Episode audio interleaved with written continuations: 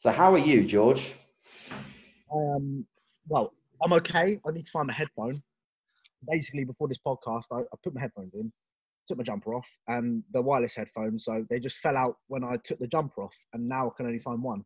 Yeah, So- it was a bit of a mare, to be honest. Yeah, but it sounds better like this anyway. Yeah, it's How are you? Yeah, I'm good, mate. I've had a good day. Pretty chilled day today. Um, meant to be uh, a full rest day, but trained arms, so it is pretty much a rest day, to be honest. So, um, got a decent session in, and it, like for me, arms like 40 minutes max. Supersets, bis try, bi try. Um, I've been doing a little bit more single arm work for biceps uh, at the moment, um, and triceps. Actually, I'm not so much of a huge fan I think definitely the single arm works a lot more bicep than it does tricep. Um, because like, like a single arm push down, I, I know people love them, but I've never got along that well with them. I just don't feel like they're that great.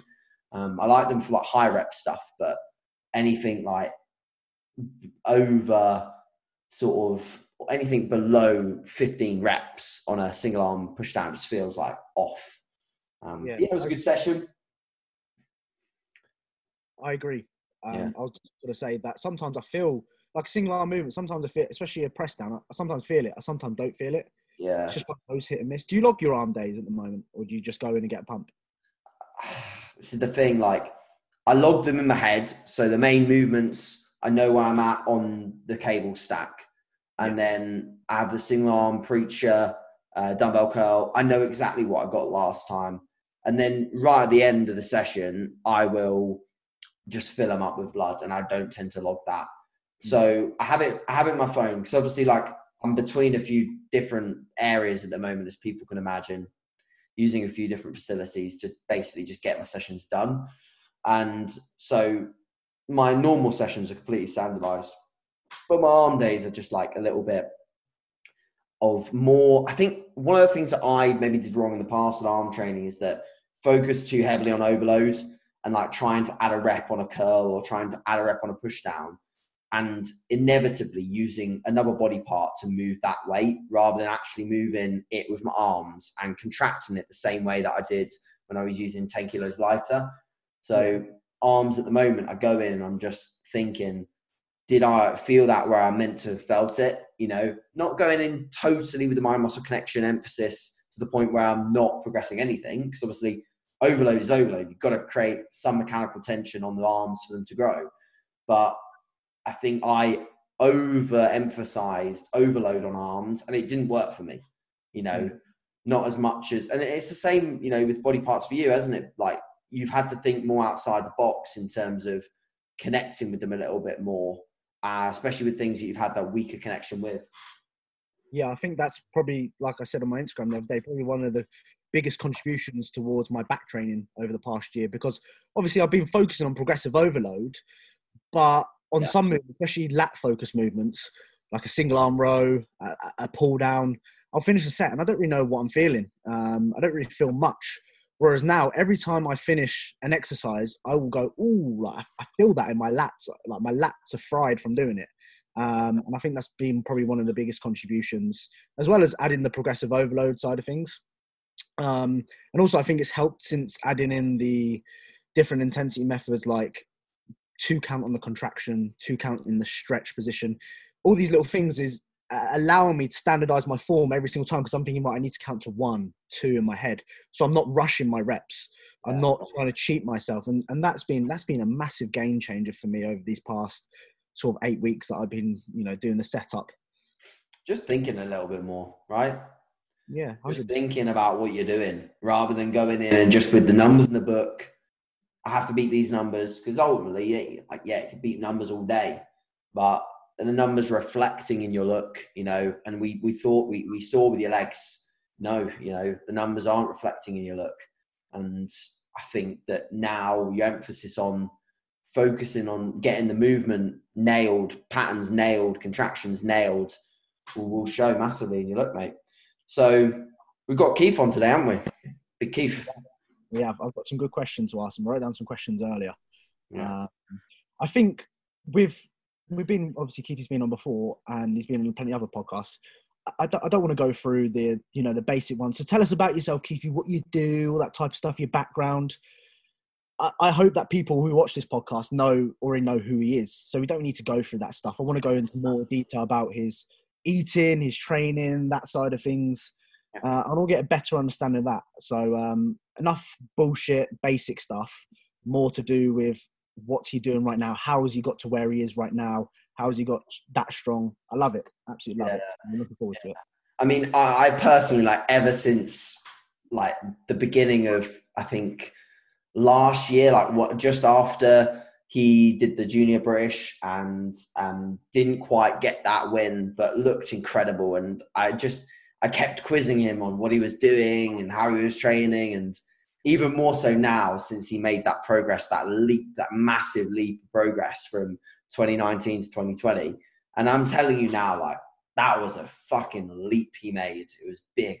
It was huge because like him as a junior versus him as again as a junior, but basically as a men's open was just incredible. Like that that leap in progression.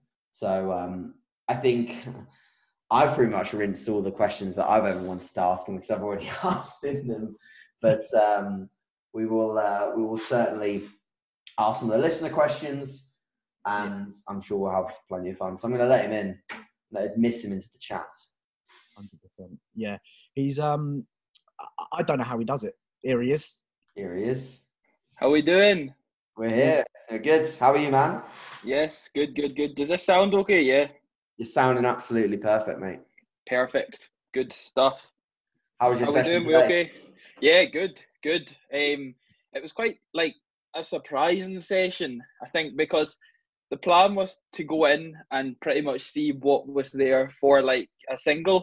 Mm. Um, because like I've not kind of I've not took anything for a single in so long, and it was just a case of like see if there is any new numbers there. There, then it means that like because I've only been working with like 140 for a top end set recently, um, it means that like now once I kind of secure, I think once I secure 140 for 10, then I'll move my working sets to like no kind of less than 150 for next like sessions. But um, yeah, it's quite surprising because I've not took anything like I've not even touched anywhere near 160 in so long.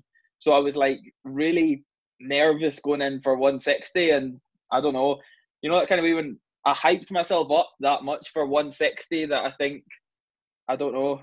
I was just really nervous going in, and then I, I it got filmed in that, so I will upload it and like I'll send you it through, and you'll be able to see. Like I don't know, I think I was just that nervous that it did end up going well, and then it was a case of I was confident that 165 would have been there. So I feel as if I put 165 on and I got it, I would have wanted to jump to like 170, but I think 170 would have been a miss if I'd done 165 because I would have I would have fucked myself. Yeah, pretty much. Yeah. Pretty much. So It's Yeah, it was- You're not you're not far off that four four plate bench now, mate. oh mate, that Oh, like far away, but now I think I don't know. Um, now I think it might be there. I, Like short, short term anyway. Short term anyway. what what was so what what did you do prior to the 170? What was your it- what was your what was your like? Did you do a working before the 170? And what I done was I got to hundred and I done three, and then one twenty for one, one forty for one, one fifty for one, one sixty for one, and then one seventy, and then one forty backed off for eight. Yeah. So Like, It was, in 140 for one myself. I don't think I'd even get that. What do you like on from a from a bench press perspective? Like, Yeah. do you think that like you should always have at least one good solid run of getting pretty strong at bench pressing for for for chest? Do you think that it's an exercise that everyone should get pretty strong at, or would you say that dumbbells can do the job just as well, or do you think there's something about like you know like the deadlift? Yeah, we said there's something about the deadlift that it's almost like non-negotiable that at some point you get strong in a deadlift to build that that bottom portion of your back and that thickness around the erectors and filling out that that rear double bicep shot. Now, like especially for me, like I've never had a really well developed chest, but equally, I've never given the bench press a, a, massively solid run. I've always felt relatively awkward on it. I've always ran into niggles on it. So I've always ended up swapping it out for something else. Now, in your instance, would you say to me that I just need to man the fuck up and try and find a way to progress the bed, progress the bench, or what? See, like I, I think I think the problem is it's hard to say it because I think the fact that I've not had access to something that's maybe more like fixed over like the flat bench. I feel maybe like maybe if I had access to uh like maybe even like a chest like I've got access to a vertical chest press machine, but I think there are say for instance like uh um you know how you get like the plate loaded flat chest presses I think if I had access to something like that, then I would maybe switch out flat bench and only do incline barbell. I feel as if like incline barbell can't be topped. Flat bench, mm, I wouldn't say that it needs to be done, but I, I definitely think it is one of the like bigger moves that maybe shouldn't be totally missed out on. But like I said, there's there's like access to so much more stuff now that I feel that because I've been brought up with what I've got now, that's really why I'm like i am a big believer in it. If that makes sense. Of course, I think the limitation has its benefits. Would you agree, George? I, I would agree. Um, I I love the barbell bench press, but I just get fucking injured all the time, man. I, I, I get some decent numbers on it, then all of a sudden, a rotator cuff or some bicep tendonitis comes creeping in. I'm just like, it's not even worth it. It really isn't worth it. So I think it's again down to obviously limitations. Like like you said, you know, you might add in a different exercise if it if you had more variety. Um, but you're very good at it, so and it's working. So don't fucking change it, you know. Because uh, I I was doing 170 kilo RDL today, and you're fucking pressing it for one rep. it's ridiculous. It's, ridiculous. it's impressive, mate. It really is. Um, Thank you. I, I just want to know, like, for me, it's with these numbers that you are doing right now, kind of what's what's the process behind it? So for you, is it a case of do you work on your singles? I know obviously like deadlifts and things like that, you, you work on a lot of pause stuff. Um, but bringing up that bench press, do you focus on pause reps or do you just a case of just trying to add a little bit more weight here and there and just get the weight up? Or is it, what's the process behind getting to the bench press that you've got? Yeah, so th- this was like, this was like one of the, I actually the, the the video that got filmed today pretty much covers like what I do with like the kind of chest rotation and that. But this was one of the things that I did say to AJ that it kind of goes back to like what my split is. So one week that I do chest, I will kind of focus on more so over the it's like over like a kind of 10 day rotation chest will get hit twice so it means that on one day I'll prioritize flat and one day I'll prioritize incline. So on the days that I do prioritize flat, like today, it's much much lower volume, and I might bring in like paused as my top sets. So like the past kind of few weeks, I've been doing like um paused upwards to like 140, and I managed to get six paused with 140, and I feel that getting stronger on paused is helping me when it comes to my working sets of just your kind of normal touch and go.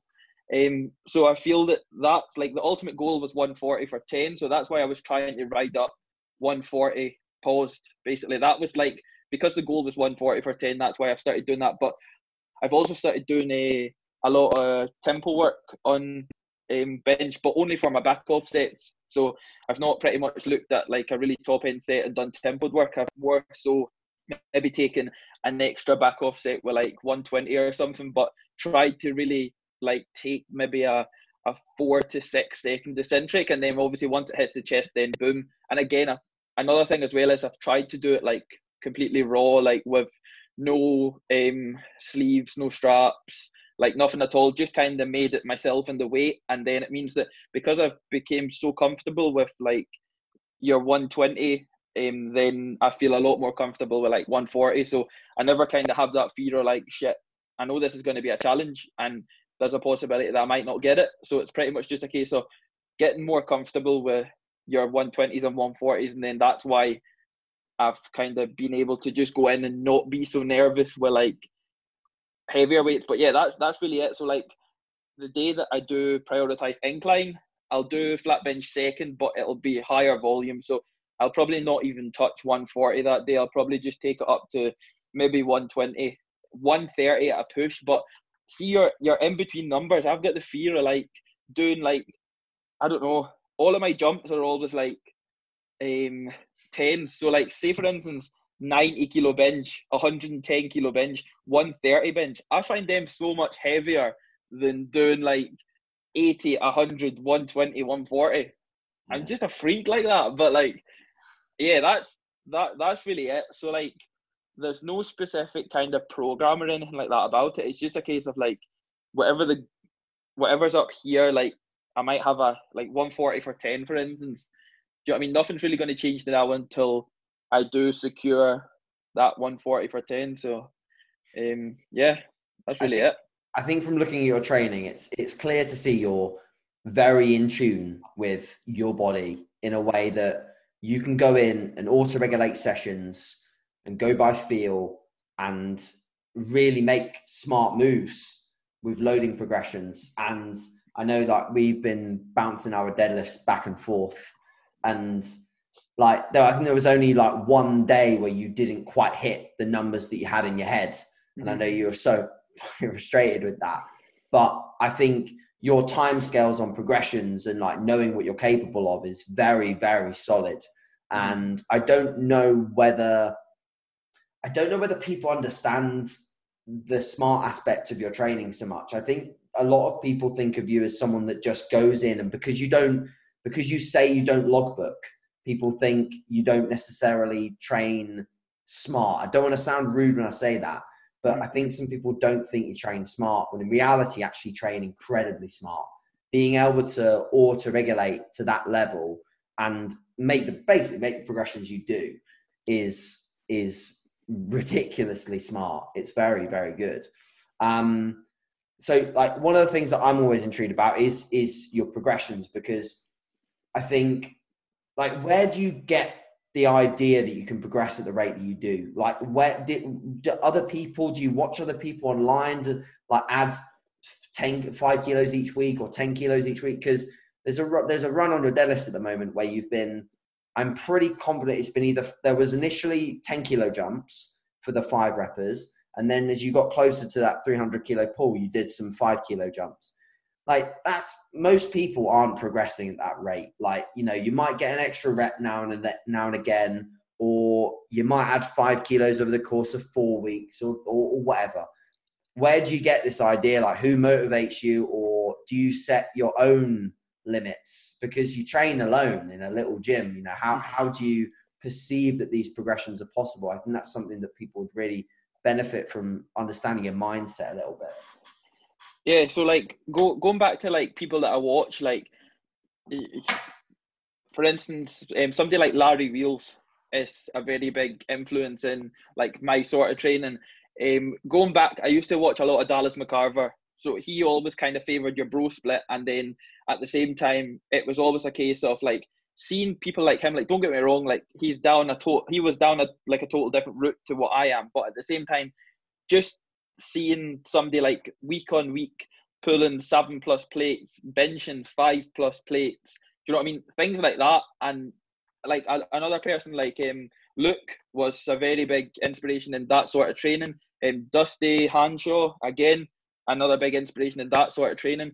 Um, but I don't know, like it, it sounds very, how would you say, like it sounds very cliche in that, but like before these sort of sessions, like weeks leading up to these sessions, I can always see myself doing it. Do you know what I mean? I've always got that, like, it's like that kind of process in my head, that kind of video that, like, set in my head that I can see myself doing it. And I feel that once I end up once it comes to that day, like don't get me wrong, like the night before and and the day leading up to the sessions, especially deadlifts, like they are very nerve wracking. Like I've never been, I don't get, I'm usually okay with sessions, um, but when it comes to deadlifts and especially like right now, knowing that I need to to go in and and and pull upwards of like seven plates, it's like right, this is when do you know what I mean? It starts getting a little bit more serious than that, and um, usually it's okay, but I don't know. Yeah, as, as terrible as it sounds, and a lot of people would be easy enough to just kind of sit and laugh at it, but I can really always see myself doing the weight.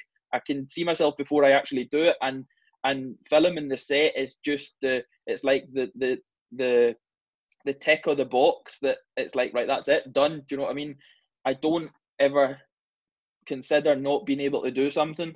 Like today for instance don't get me wrong i was quite like cautious about going in for 160 because i've not done it in so so so long. Like i've not done anything over three plates in so long but the way that 160 moved i wasn't even nervous about going in for 170 like it was just i literally just done everything like I got myself psyched up in that for 160 and everything that I'd done for 160 I just replicated it with 170 and that was the outcome kind of thing. But it's the same with deadlifts like everything I do at the start of deadlifts will be the exact same every single week. Nothing will change like the music won't change the the moments that I approach the bar won't change everything I do in the morning like it's always the same kind of thing. It's just literally replicating it and I'll know that if I have like an off day, it'll be because either like something might have came up, which obviously is just life at the end of the day, but at the same time, something that I usually replicate every single week, I might have forgotten to do it or I might have not done it. And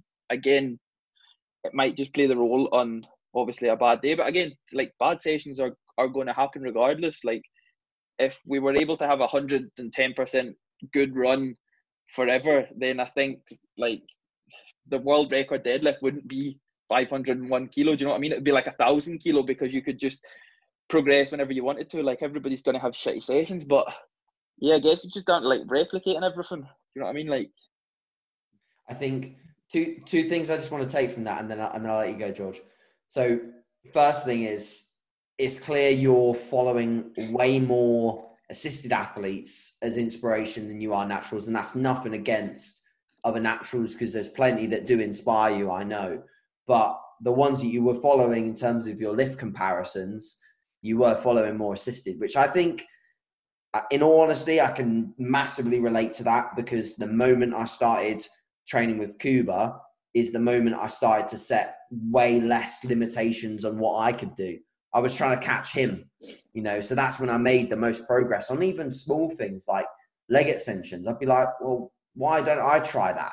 you know, and then I, I it's the first time I've ever now pretty much most leg extensions I'll do the stack because I know that I can do it, you know, and in the past I'd never go that deep down the stack because I didn't think that it was possible. So that's number one. Then number two, and something really interesting that through speaking to you more frequently I've learned is that there is definitely something about your mental approach to those deadlifts because I've seen your 220 warm ups and they don't look much faster than my 220 warm ups, which is crazy because I like I'll touch 220 before I touch 230, and it will look very similar to your 220. But I can't go anywhere near the load that you're going through at the moment in your top sets. So that just shows that yes, you're you know of course there's a massive strength element of of what you do, but I would say that a good chunk of where you're taking yourself is through a mental approach that you've developed, which I think people should understand. It's like your ability to pass through some some of those boundaries is is pretty fucking impressive. But that goes to make you the bodybuilder that you are, mate. Um, so yeah, that's uh, pretty cool stuff. But George, you were going to say something. I, I was going to ask. So obviously, on your Instagram and stuff like that, we always see the good side of things, the good stuff, because obviously, obviously, everyone wants to see that. But you know, for, for example, let's say today, you know, you went for that 160 and it didn't move the way that you wanted to. And you had like, you know, for example, a bad day, you know, do, are you the type of person that will still go for that 170 despite 160 feeling meh? Or would you go back and say, look, I'm, I'm not going to probably do that today. It's probably not there. I'm going to be smarter and, and maybe do something else. Do you, or sort of auto regulate it like that, or do you just right? If I'm doing 170 day, I'm I'm doing it regardless of how every other set feels, for example. Um, like, yeah, no, like I would, I would, I would definitely be able to kind of auto-regulate it if I had a goal in mind and it was feeling hellish. Like today, for instance, like 170. Obviously, I was just really wanting to see what was there for a single. Like 170 definitely wasn't. Um, I don't know. Like it was wasn't up there. I wasn't going in to do 170. If anything, I was going into kind of trying to secure like 160 to still being there, but it was because it moved so well that I had no choice up here but to put 170 on kind of thing. Um, mm. deadlift wise, like and, and and any other move, to be honest, if I had a set goal in mind and I went in and it wasn't feeling really as good as what I was wanting it to feel and needing it to feel to go up, it would totally depend how much the jumps were. Like AJ will be able to tell you, like I've had a couple of days where I've went in and 220 on like two 220 is usually the kind of determining factor on deadlifts of where I go for the day kind of thing. And I've had a couple of days where like I've went in and it has moved really, really, really slow, like very slow.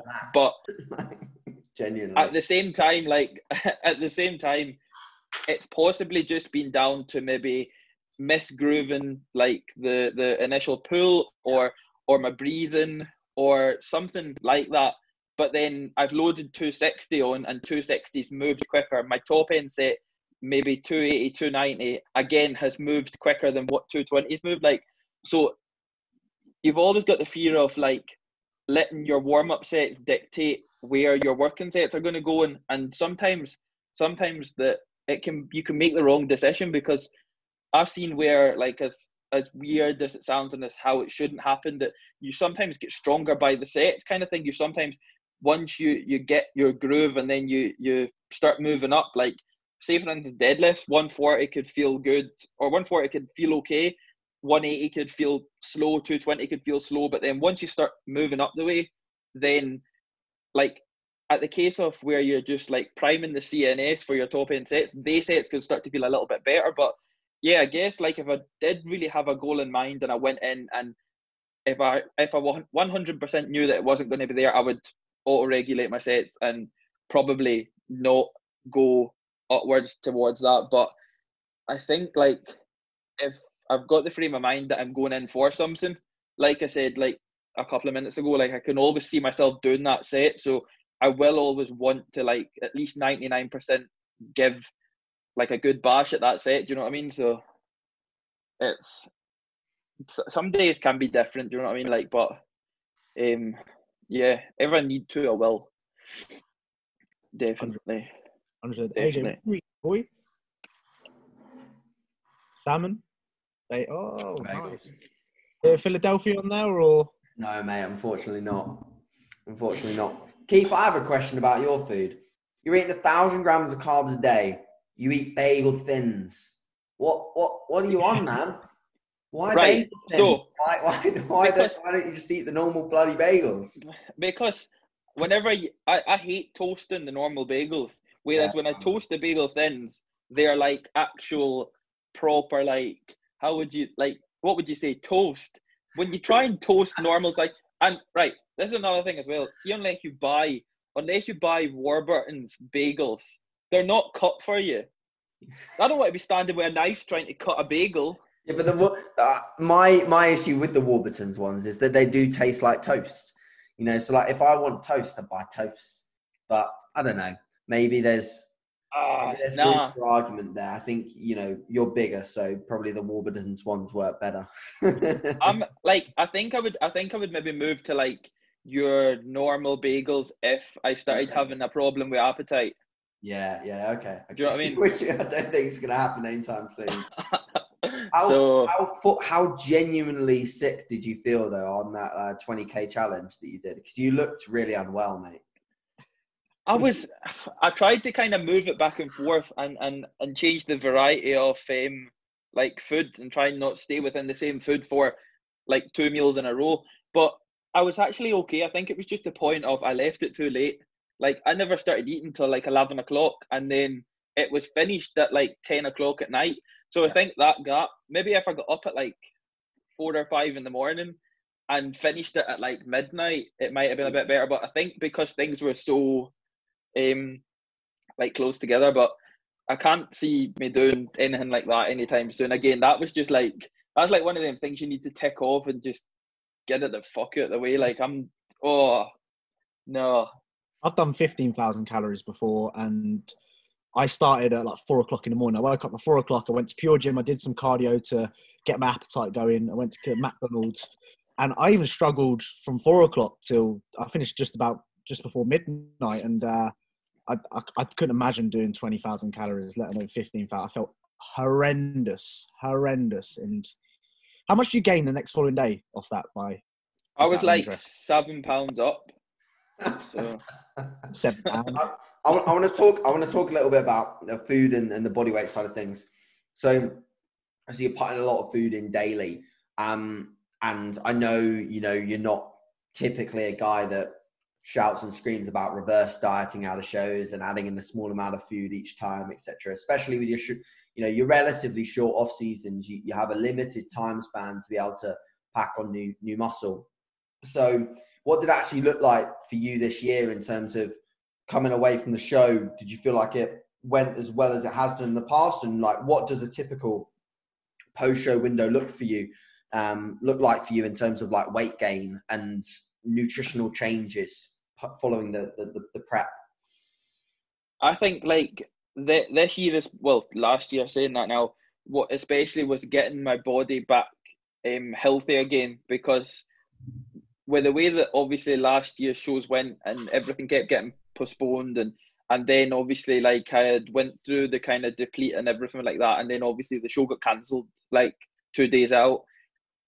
To then push on a further four weeks to the point where like it was already kind of deep enough where we were, and then to push on another four weeks, like to diet another four weeks, it doesn't sound that long, but from the way that the kind of year went, and then you were like, right, you were kind of, I guess, mentally preparing as well that obviously you were ready and that, and then shit, we've got another four weeks to go.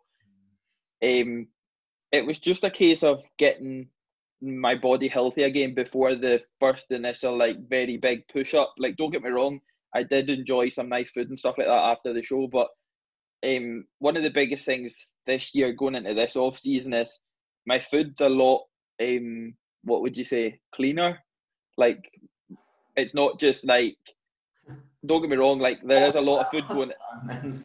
no, like it, I was, I was not, I wasn't concerned about about keeping everything the same. Okay. Like, yeah. if that makes sense. Like, I was um opting for what you would say is probably more um like the total opposite of what was happening. I went through pretty much like the first kind of off season, the first year that I'd done um, sweet potato and white potato and all that. Obviously, that was a big change, and then I never implemented that back in my off season until near about the end. Do you know what I mean? Because it wasn't that I didn't enjoy it; I just didn't want it. Do you know what I mean? Whereas this off season has been like everything that I had on prep is still in. Do you know what I mean? um, which is obviously a, like a, a, decent sign. And I think that that's playing um, like a good role in my progression in the gym as well, because obviously my food's a lot better. But um, yeah, food was straight up like within the first kind of two to three weeks of my off season, and getting a decent amount of food back into my body and getting like a little bit of fat on and that. What, what, like, what sort of changes are we looking at? Like can you talk us through some numbers like calories or, or macros? How many carbs did you add? People love numbers, mate. So if you've got I was probably numbers, I was numbers. probably adding like upwards of like 500 to 800 calories a week. You know what I mean? Easy. Like the you you know how it is post show, like how easy food can go in. And again, like sometimes because obviously a lot of people um like go for the reverse diet and post show, it's like the the kind of better option or what you could say. But yeah, like upwards to a thousand calories a week, easy, definitely, mm-hmm. definitely. And like um, was that things like carbs or did you add in? Yeah, yeah, no, that was proteins. Protein's pretty much the same. I'd look for upwards of 220 protein a day, and that's it.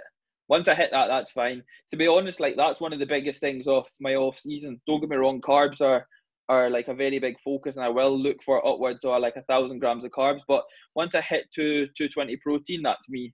I don't feel I need um like any more than that kind of thing. Do you know what I mean? Like that that's it.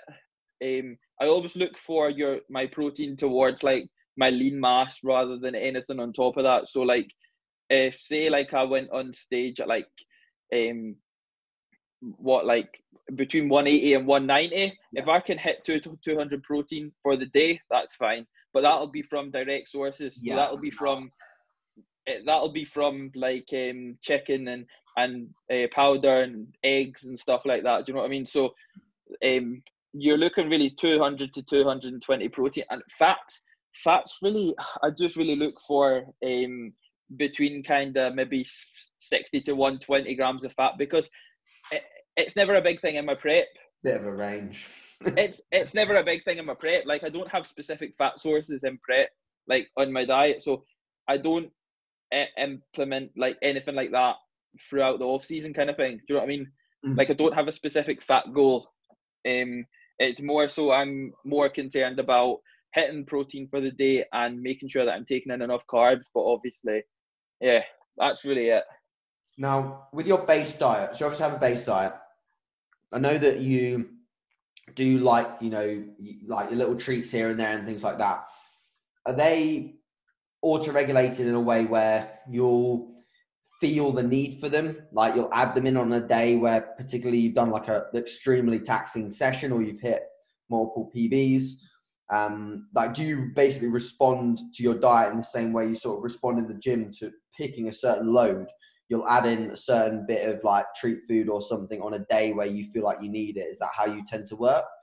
Yeah, I would only ever add in something like that if I had like a very successful session and I knew that what would you say like a lot of energy was expended that day, such as like a deadlift day. Do you know what I mean? Um, like obviously, it just so happens deadlifts fall on a Saturday, and Saturday's like your peak night that you would, I don't know, people would opt for an an, an off plan meal kind of thing. Mm-hmm. But it's say for instance like a, a leg day for instance or like a midweek session if it was really good and there was a lot of energy expended then i might increase my food that day but i might not i usually only have like stuff like that like treats and that if i feel like it you know what i mean like and that might be midweek that might be on the weekend if i feel like it i'll have it i won't pull myself back from it because i feel if i pull myself back from it that's all i'll think about and then it'll just get to the point where like I'm going to end up getting it anyway. So if I feel like on that day I will just have it, and then that'll be it. That's it gone. Do you know what I mean? Like yeah. I don't feel the need to have it every single night.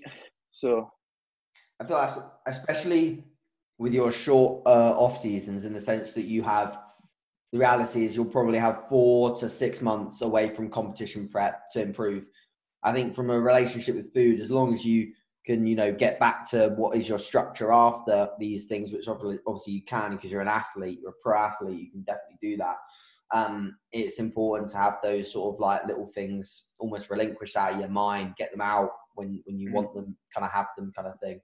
Um, i'll let george ask a question a little bit. One more question from me on this sort of like nutrition aspect of things is body weight. So obviously you competed like high end of 180s so, what what did body weight look like post show? How much did you gain? At what sort of pace, and where are you at body weight wise now? And is that sort of typical for you comparative to other post show phases? Yeah, so well, I it was pretty much the same. Like within the first week, I was up like fifteen pounds, um, and that would have simply just have been from enjoying food and getting a lot. Of, like that wouldn't have been from, all right, I've got a really good like i'm not going to sit here and say that i had a really really good structure of food post show and that. Like i had the food that i needed to have and then i had all the food that i wanted to enjoy. But yeah i was probably up like 15 pounds um within the first kind of um week to 10 days. Mm-hmm. and then at the same time like i've not the the last i jumped on the scales um mon- last monday when i done legs. And that was the first time that i jumped on the scales since prep. Do you know what I mean? Like I don't feel the need to to be like getting an average body weight every week and seeing if my weight's going up, weight's going down kind of thing. I I like obviously track my progression in the gym and stuff like that. So if if training's going well, then that's really all that matters kind of thing. Do you know what I mean? And then once prep comes around, if I've had a successful um, off season in training, then that's really the biggest thing that matters, kind of thing. Do you know what I mean? It, the way that I look at it is from like the, the off season position right now to the off season position I was in last year. It's like night and day. Do you know what I mean? Whereas last year I thought that I was night and day compared to the year before that. So that's the only kind of way that I take it. Um, and then making sure that I can still progress on stuff like like um, my sleep and everything like that, as long as I'm getting everything that I need in like that, then that's really how I do it. But like I don't have a specific um, gain, like weight gain every week or month kind of thing. I don't look for anything specific. I just make sure that everything that I'm doing, everything that I need to be doing anyway, that I'm doing. So making sure that all food is going in, all like training's going well. That's the, the, the really the main thing, like I said. But making sure that food is going in is the big part, and as long as that's going in, that's fine. I think I think that's meant. I think that's that's on that's honestly wicked. I think genuinely that's why you always start your off seasons. Um, sorry, you always start your preps such a great plot spot because you're not looking for a certain amount of weight gain. You're you're looking for a look. So, and you've never started like super super soft either. Like yeah, you get soft, but you're never totally out of shape. Um, how often are you posing and looking at yourself in an off season? Is it daily or are you taking photos every week or are you just looking in the mirror after a session? Like how often do you actually look at what you're what you're creating and what the weight where the weight is going in an off season phase? I do um, two rounds before bed every single night. So I literally yes. So what I do is I actually do I do one round down in the living room, so I get the down light off of the big light, and then once I go up to my room, I'll do one round in the mirror, which is like a long mirror. So obviously downstairs I can only see the upper body, but at the same time because I'm getting that down light, really that's all I'm wanting to see. Um, and then once I go up the stair, I'll do another round again, but in the full mirror. So that's really just your normal lighting anyway. But yeah, two. Uh, obviously, I'll pose through sessions and stuff like that. But that's just your kind of odd pose here and there. But mainly, like I can't remember the last time I never done. Um, it would have been probably back in like 2019 or something. Like away at the start of 2019 was when I started doing the the two rounds before bed every single night, and it just kind of formed a habit and got into that routine. And now, throughout prep was the same, but at the same time going at my off season, it's just I will always do that. So I think as well, like don't get me wrong, a lot of food goes in and that, and I expend a lot of energy in the day throughout sessions and steps and stuff. But at the same time, I'm also expending a lot of energy doing my posing at night time. Like it's it's throughout the off season it gets harder because you're like fucked after three poses. But at the same time, it's also helping everything not go like soft as shit, if that makes sense. Um, so it's it's it's playing a good role as well. But yeah, I'm always it's always one downstairs and then one up the stair. It's always just been it's just kind of formed a habit and it's it's stayed in. So yeah, two rounds every day. So I was going to ask, when do you like add in food? So obviously not weighing yourself much um, at the moment. Do you base it upon your just performance? Do you base it upon the look? And how much you add in? So is there like a rationale behind adding a particular amount, or is it just okay? If I need to eat more food, I'm just going to eat more food, and it's might be like 70 carbs for for example. It's not an exact amount or do you aim for an exact amount when you add in more food? Um no i don't ever feel as if i get to that point where i'm like right i need more food like in specific. If say i've got a day where i might be like feeling a bit like more tired or something like that and i might feel as if i need more food on that specific day i will have more food on that day but i don't ever get to the the point really where like I'm like right now it's time for a kind of food increase. Like where I'm at the now, my food is sitting like what you would say very high, but I can't see me taking my food much higher until I really got to the point where everything started stalling. So if I was pretty much say I was looking in the mirror and everything was the same, or say um, training is training being a bigger thing. If training did start stalling and I noticed it started stalling, I would know that the the next really thing would be obviously the first thing that I would jump towards would be an increase in food, um, or looking towards the kind of session window or what I was taking in, um, like especially like pre sessions and that if that food needed to be up then. But I don't really have. It goes back to like not log booking like training and that. Like it's like I do obviously put all my kind of food into like MyFitnessPal and that every day, but again, that's just formed from habit, but I don't ever get to the point where um, I'm like, right, you know what I mean? This week it's time for a food increase and stuff like that. It's never really been I think throughout the off season anyway. Um, obviously during prep, like um, Vicky takes control of like the food that I get. I don't get specific macros. I get a meal plan, and you it's that's really what's kind of um stayed like throughout that. And then obviously once I, like I say once I move to my off season I have a protein goal. I don't specifically have a carb goal. Um like I will have a specific amount of carbs that I like to take in from obviously all your your really like quality foods before I move to things like cereal and stuff. But um yeah I don't really um have anything. I, it may have been different if I have like check-ins every single week in that but um as I just kind of make sure that the amount of food that like where my progress and that's at the now I feel as if everything that I'm doing is right. So I don't really see the need to change anything unless things drastically start to change. Mm. Um, but then again, that goes back to a performance side of things. Um, training is really the biggest part of the day, so it's whatever happens in in in training will really dictate what's going to happen outside the training, if anything needs to be changed, obviously you have any problems with your appetite at all? Because um, consuming that amount of food, I mean, for, for you, your off seasons have never been like long enough. Like for example, like right now, I'm you know well over a year post show. I look at food right now, and I think that's I'm not bothered about it. at all. I'm not bothered about meals or plan or anything like that. So I can understand and appreciate your off seasons are a lot shorter. So you probably don't have, for example, maybe the appetite I have now being so deep into an off-season phase and not dieting for a long time. Um, but how do you do you have days where like obviously right now with with covid going around you know loss of appetite with flu that type of stuff do you have days where you just go you know what?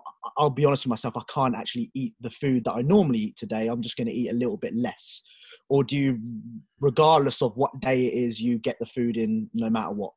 I'm like i'm surprisingly okay with like you, you said obviously my off seasons are a little bit short, so maybe if it got to the point I was 11, 12 months into an off season, I might get to the point where my appetite goes a bit like shitty. But surprisingly, I've been okay with obviously the food going in, and like I said, like there's quite a bit of variety in my food compared to like say the just the set meal plan. Obviously, on prep. Um, so say for instance, like I wasn't feeling like a specific food choice I would pretty much just change it if that makes sense. Do You know what I mean? To make sure that I was still getting obviously the food in, but it's like um obviously like even things like changing up seasoning on chicken and stuff like that. Do you know what I mean?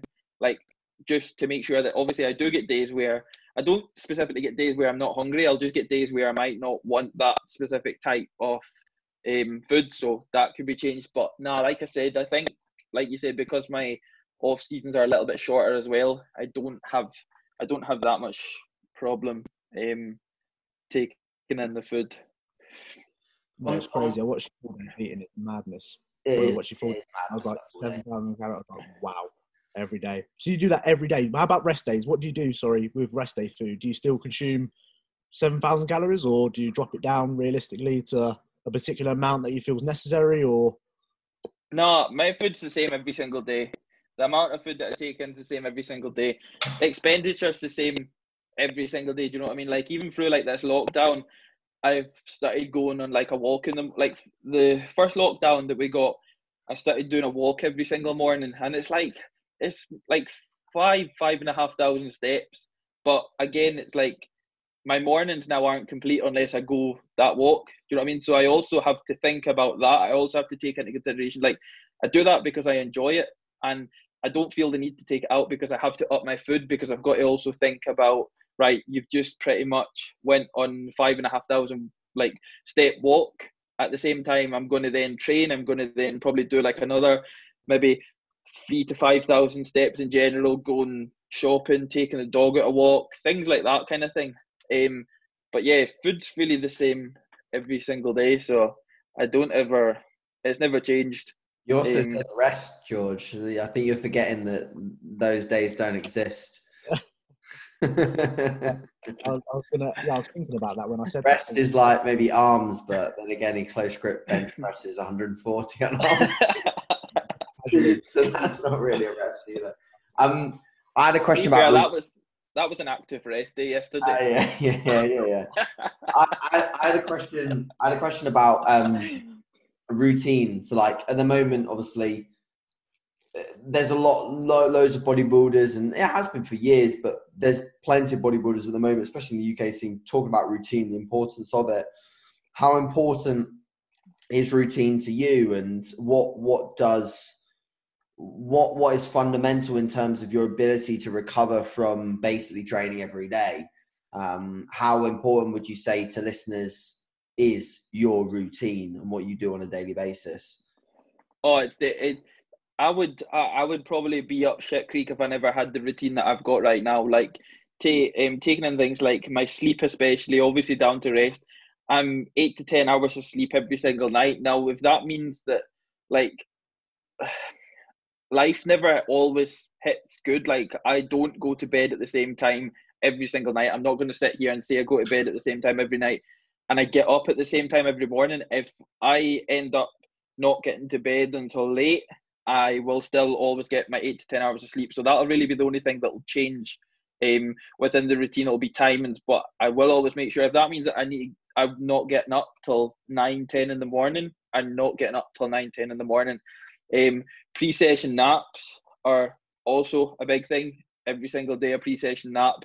Um, things like that. Like I, again, I don't because um, I'd done like before like lockdown and that I'd done PT and stuff. So again, like some hours were a little bit different. So I wasn't training at the same time every day. But now moving into lockdown, training pretty much at the same time every single day.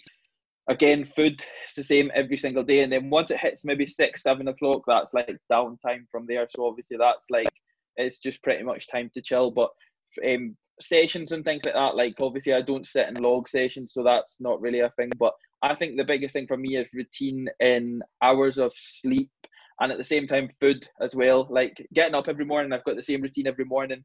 Um, like when I get up to obviously go and take like health supplements and stuff like that. Um, water intake, my walk is straight away. So meal one's in and then I'm straight out a walk. That falls around about the same time every single day. Um, so yeah, I wouldn't um like I know some people do um routine a lot, lot, lot different to like say for instance what I do. Mine may sound a little bit laid back, but at the same time it's like it works every day for me for everything that I'm looking to get out of what I'm doing. So that's really it. And then obviously I've got a whiteboard as well that is down to obviously my goals and stuff like that. And if there's anything I need to do, then it will go straight down on the whiteboard. But yeah, that's really. I, w- I would definitely stress routine for um, progression, 110%. 110%. I think you just need routine for your food. Um, like without that, you'd be, I don't know. Like for me, if I tried eyeballing my day, just eating whenever I wanted, Mm-hmm, it just won't work. Like for Yeah. me, I, I got to make sure I get up. Like on a training day, if I need to get, you know, I mean, I'm I'm eating nowhere near as many calories as you, but I need to make sure that I get up at at least six o'clock in order for me to spread my meals out. So I'm actually willing to sacrifice actually a little bit of sleep to make sure that I, I get my meals in. But it's quite interesting for you that regardless of the amount of food you need to get in, you're still to get your eight to ten hours of sleep a night. It's uh, it's quite interesting that that's something which I've, especially this past kind of six months or so, I've let sleep go a little bit potentially because I need to get more food in, and in order for me to spread out throughout the day, I need to just have more hours in the day. Um, but yeah, I've always been a little bit. Oh, if I get up at eight o'clock, I'm just you know I feel a bit lazier. Things don't get done, that sort of thing. But I mean, it's working for you, mate. And you know, don't as I always say, don't change anything if it's not broken. Um, AJ, do you have any questions? I have loads, mate. But to be honest, I, I know Keith will need to eat at some point, so we're going to keep this to an hour. We'll do another Yeah. episode in the future where we probably just do solely Q and A. I don't want to keep uh, keep it too long. I have one thing that I did want to cover, um, and we'll probably finish on this topic.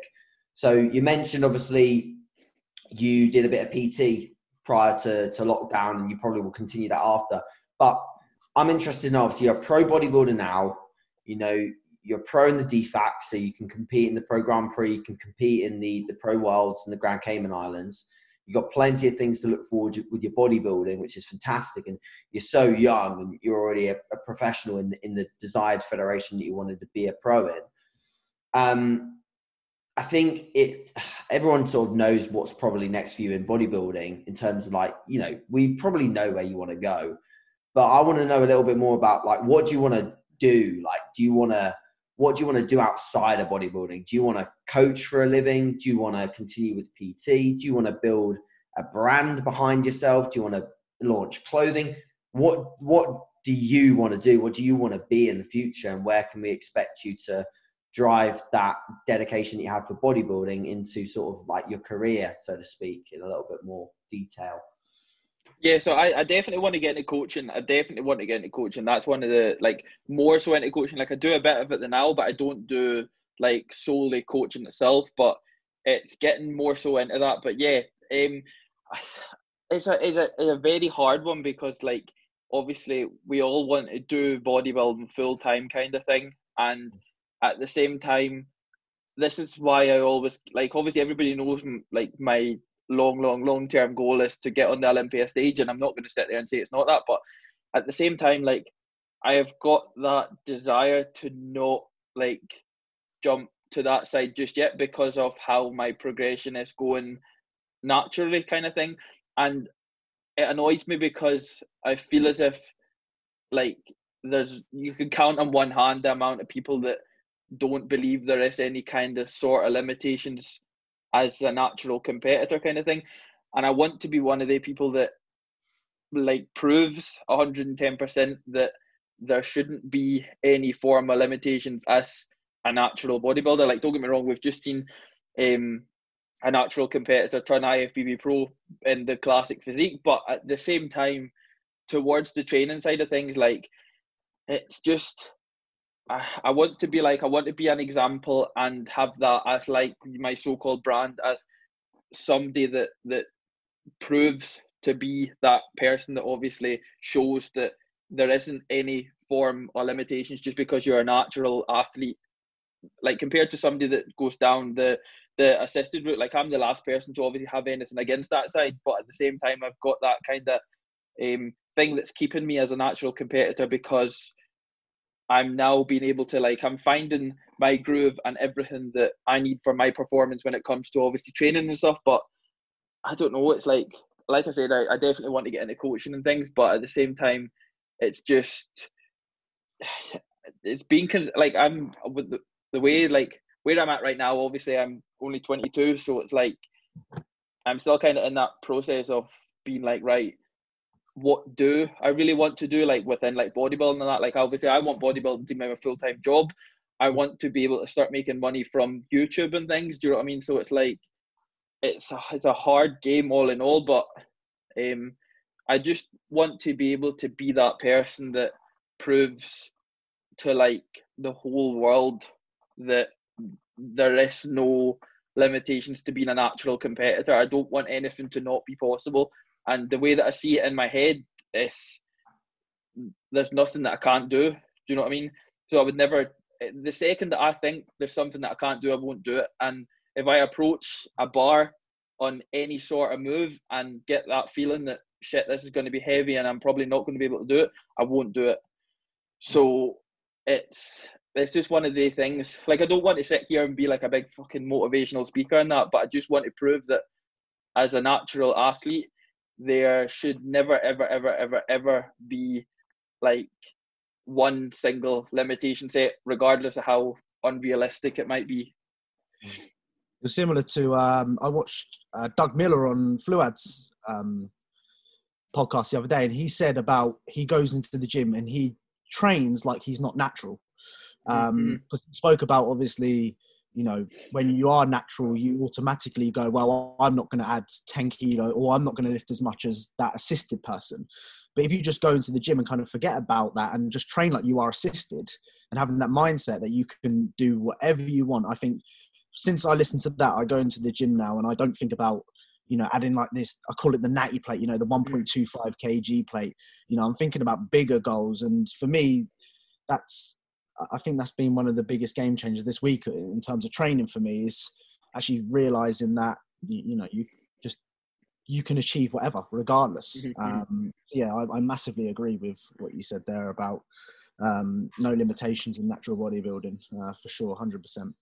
It's a it is a hard one because it's hard to really take in, and uh, especially like obviously I've been um, training now for six years, but it's kind of often you'll see Um, more so, people setting limitations because they've maybe only been in training for one or two years and they think that that's really what it is. But I think maybe upwards to like um, four or five years into training, I, re- I like I properly realised that right, there's nothing that really can't be done here. Do you know what I mean? Like before, I was when I um when I was prepping with you, AJ, and I pulled like 220 for the first time and I was like pulling 220 for like three reps and then maybe 220 for four reps on a good day kind of thing.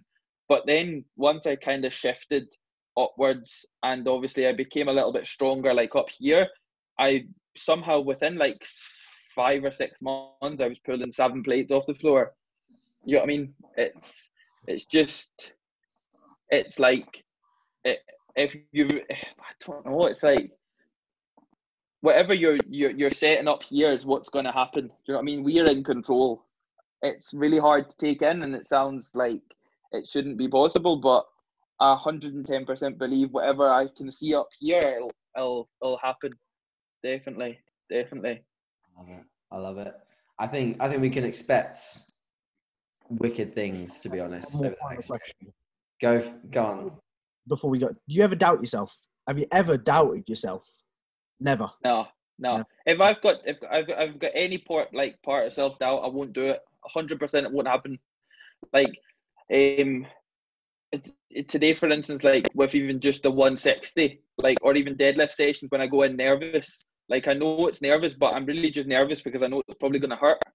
I'm not nervous because I've got that fear that I might not do it. Um, I've always got that that set in my head. Do you know what I mean? It's like it's this always comes back to what's what's happening up like in my mind at that time or my mind two weeks prior to when I'm even going to do it. Um, if I can see it, it'll it'll it's, it's got to happen.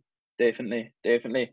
Because like I said, if I if I've got any part of self doubt, it will just it won't happen. No chance. I love it. I love it so much. I'm I'm I'm amped, mate. I'm I'm amped. I want to go train now. uh, Keith, we really appreciate you, dudes. Um, we'll let you go because I'm sure you've got a meal to get in and stuff like that. Um, we appreciate your time, and we'll definitely definitely have you back on in the future, and we'll just fire a load of Q and A at you. But me and George had plenty of our own questions today, so uh, thank you. Pleasure, mate. We'll let you crack on, and we'll chat to you soon. Cool. Perfect. Thank you. Appreciate that. Right. See you after. See you later. All right. What do what do we think of that, George? He's motivated me a lot um, because I'm I, I'm a big doubter of myself. I doubt myself so many times um, that you know I think that sometimes overtakes a lot of what I do because I'm quite negative towards it. Um, but now, you know, I'm, I'm going to go in there and the sky's the limit. I'm always, I, I, always try and think like that, but you know, you do have your doubts here and there. Me, uh, see a 180 RDL from you in three weeks max. Three weeks, fucking hell. Yeah. I'll, come on, go on. Let's not. I've, I've been te- I've been teasing it for so long. I should be there already. You should, I should be there, there already. You should be there. You should just like load it up and just say like, I can fucking do this you know, and start thinking about that set. Like he, he's very right there. Like I remember uh, when I was training Brighton, and um, I, I, used to squat twice a week because there wasn't a hack squat in the gym, and uh, I followed like a sort of undulating periodization scheme of, of rep ranges to try and progress. So I'd have one day which would be like sets of four, and then I'd have another day which is sets of nine, and then at the start of every week, I knew exactly what I was going to hit for a four and exactly what I was going to hit for a nine. So much so that some of the other people that trained in there actually knew exactly what I was going to come in and hit because they knew my progression model. They knew they they tell me, "Oh, okay, you're doing this this week," because I posted the sets on my Instagram and stuff. And I mm. always had the set in my head, and without fail, I think I was doing not quite Keithy progressions, but I was doing two and a half kilos aside every single time because I just I every week I just put that set in my head and I would just go ahead and do it and I progressed my squat like massively um, and I definitely built a good amount of leg tissue out of that for sure but I think with my training maybe over the last years something that I've definitely lost touch with a little bit not much but because of like there's so many moves in rotation, like so many things to look forward to. Maybe I've lost touch with really thinking about a set as much as I should be thinking about it. Um, not to the point where it distracts me from my day or something, but like I, I imagining it happening because I feel like some of the best sessions I've ever had is when I not only imagine it happening before, but I have confidence of it happening. I'm not just like thinking, oh, I, I should hit this number today, and then like going in a little bit edgy. I'm like, I'm hitting this number today. It's it's moving. Like this is mine. Hmm. Um, mm. So that was that was really really cool. It's made me think about my next uh, deadlift progression. Um, I'll probably just go for a, a Keith risk the tear progression. I I sit there and I, I, I think how is this man still walking in one piece? um, is is crazy. Then I, I, there must be like a, a, genetic element to, to what he does for sure, hundred percent. Because systemically, like from a nervous system perspective, I think there's something in his body. Maybe his body just like is consistently releasing uh, KSM 66 ashwagandha into his bloodstream all day. So, yeah, it's, um, he's he's very inspiring for me. I watch a lot of his stuff before I do any sort of like big lift. I do actually watch a lot of his stuff on Instagram. Oh, me too. Him and Nick Loff. Yeah, him and Nick. I watch the most. Are ones which I, I I'll have to get Nick on actually. Yeah, that would be. I'd like to break down a lot of what he does. To be fair, as well. We'll, uh, we'll have to do that at a time where our minds can be having some time to chill out because Nick's Nick's Nick and are both very strong, but Nick is like he's he's very wordy. He's not mm. just like do the basics. He's like do the basics, but and then he'll go on for an hour about amazing stuff. So if you don't follow Nick, just guys, just search at Nick Gloff on Instagram and just give him. If you should already be following him by now, but he's going to be a big thing over the next years. He'll be massive, as long alongside Keith, of course. I've always said that. I'm glad he's getting the exposure that he deserves now, anyway, because. Uh, you know, like half a year ago or so, I thought he, he's not getting. He's you know he's doing like a seven plate fucking squat, yeah. and he's not getting much exposure. No. I know. But, but now he's, he's, he's getting what he's deserved. So uh, yeah, hundred percent. Dante commented on his post the other day, didn't he? Dante Trudell. Yeah, I know. Yeah, he's getting a of, uh, anyway, um, I'll let you crack on, mate. And obviously, listeners, thanks for listening. We really appreciate it. The first one just went up literally today as we are recording this one. Um, we appreciate your support, and the views are looking great already. So, yeah, guys, we'll catch you in the next one. Yeah, 100%. See you later. Bye.